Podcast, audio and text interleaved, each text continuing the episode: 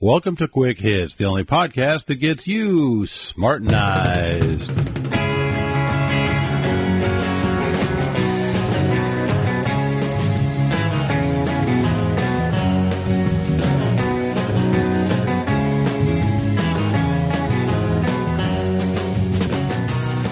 Today's episode, Hey Boss.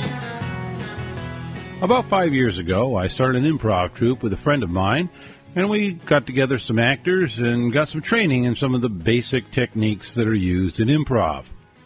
There are certain rules and procedures that are used that allow scenes to move forward and not stall out and hit brick walls.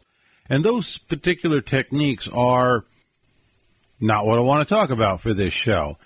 Instead, I want to talk about a more advanced technique that we learned. Because once you get past the basics, you start learning some more advanced things like characterization, space work, platform, stage combat, and status. Status is something that can make an improv scene much more interesting because it's something that goes on in real life and it usually goes on in kind of an undercurrent that most people aren't really aware of. The status between two people can change dramatically over the course of a day and it can be a perfectly normal thing. Let's say, for instance, you have a friend who is your boss and uh, also a basketball partner, and you're a better basketball player than he is. While you're at work, you're the employee, he's the boss. The status is at one level. If you go out to lunch together you're just buddies, the status is at a different level. And after work, if you shoot some hoops and he knows you're better and always has that in the back of his mind, the status changes once again. In improv, you use status changes to move scenes forward. You raise your status, you lower your status, you raise or lower the status of your partner.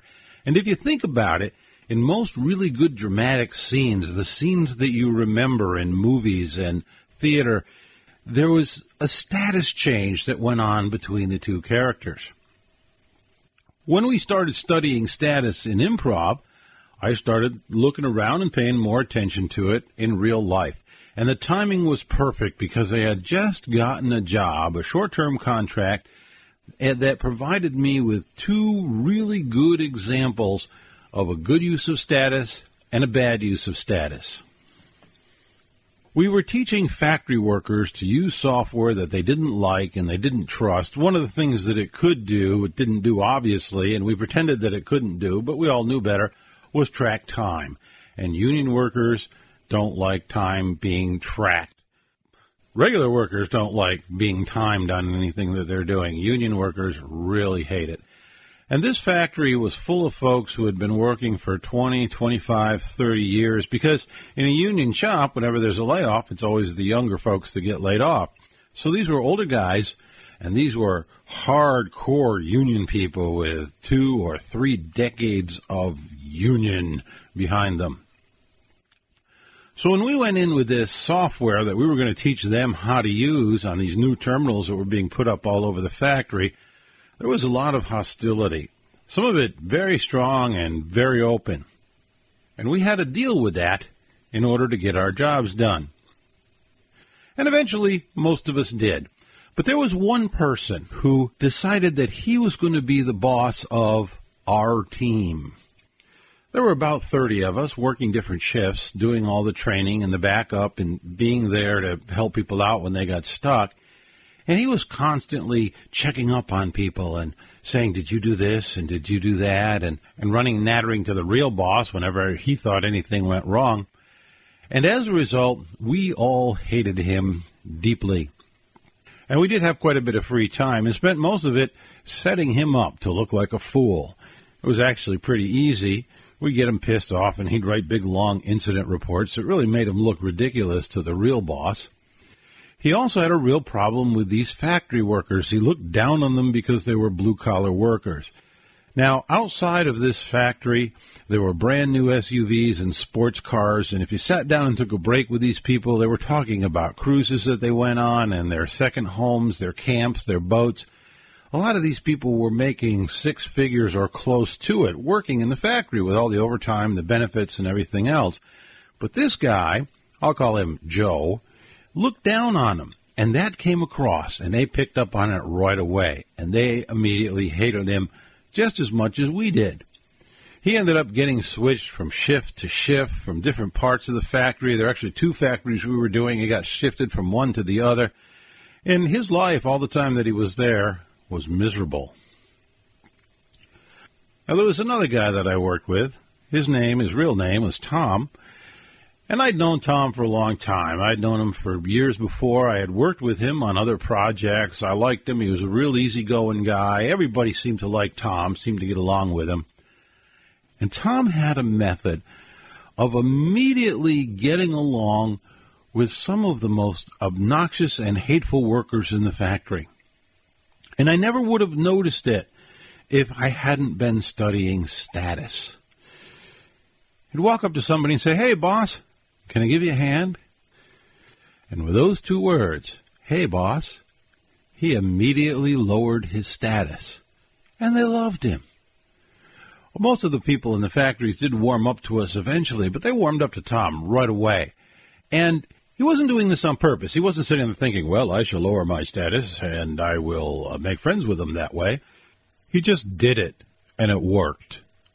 Now I tried it myself. I tried saying, "Hey, boss," and it just didn't sound right. It just didn't uh, quite roll off my tongue as smoothly as it did for Tom.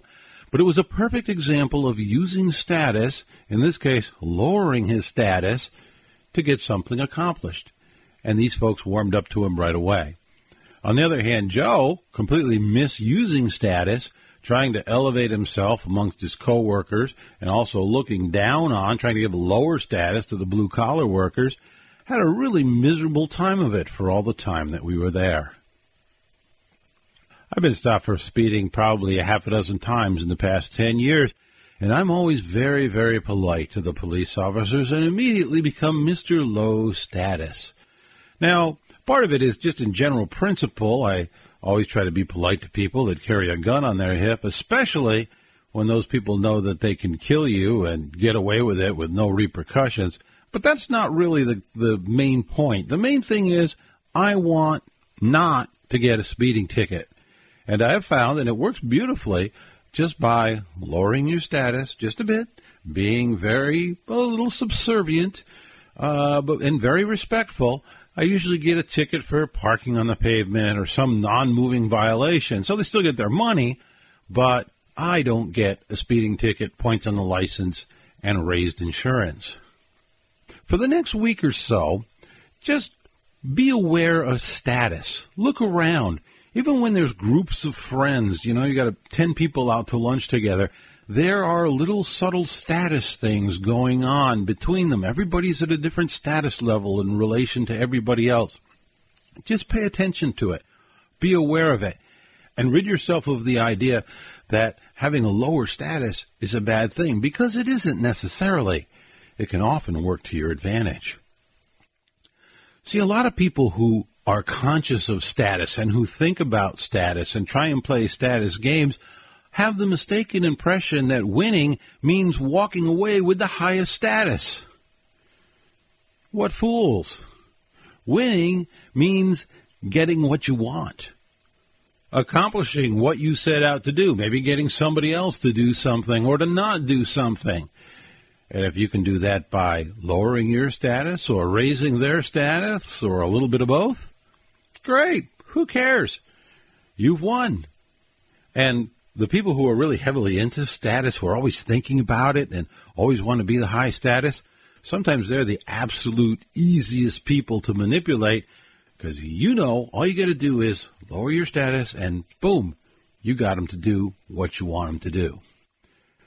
And the next time that you're in a situation where things aren't going your way, think about status and what can you do? Raise or lower your status a little bit or a lot? Raise or lower the other person's status a little or a lot to get what you want, to accomplish what you need to accomplish.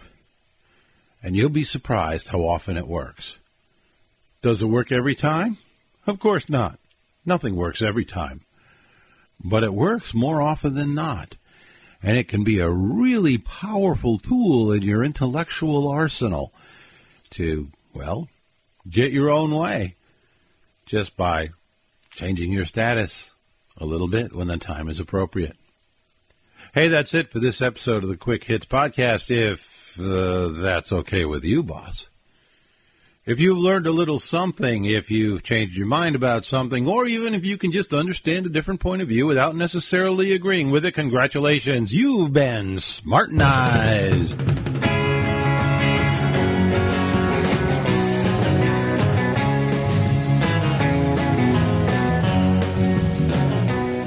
Although I usually do a show around the 1st and the 15th, the one around the 1st never got done this month because real life got in the way. I'm doing a lot of renovations around the house, a lot of things just taking up too much time. But don't worry, I'm not going to rip you off.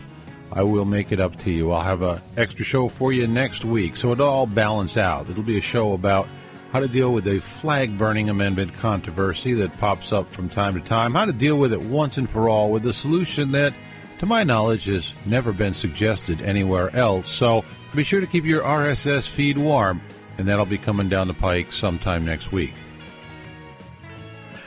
Now, I'm not going to tease you for too long. I talked at the beginning about the basics of improv and also about some of the advanced things of an improv. If this is a subject that interests you, you can go to davehitt.com, and that'll bring you to the Hitman Chronicle. It's spelled with two T's. And right down at the very bottom of that page, you'll see a link that says looking for the improv manual. And that will bring you to a page that will let you download our improv manual, which is like 143 pages long. There's a lot of improv games in there, and there's a lot of information there on the basics of improv.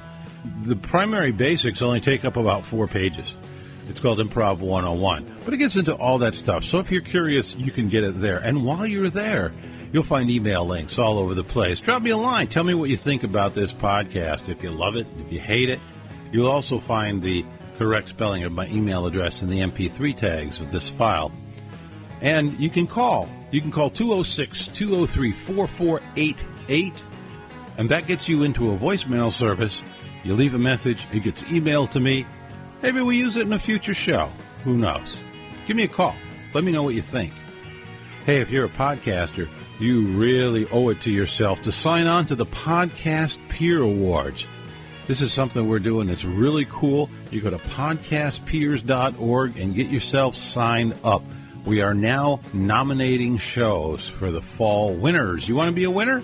You want to vote on the winners? You want to vote against other podcasts? It's really kind of a simple system, the way that it's set up to work, so that it'll be difficult to game and really be representative of the podcasting community and not just a popularity contest like some other contests are. Podcastpeers.org will get you there and it'll tell you everything that you need to know. It doesn't cost you anything to join and it's a good party. You don't want to get left out of it. As always, the Quick Hits podcast is a journal of one man's opinion and therefore should not be taken too seriously.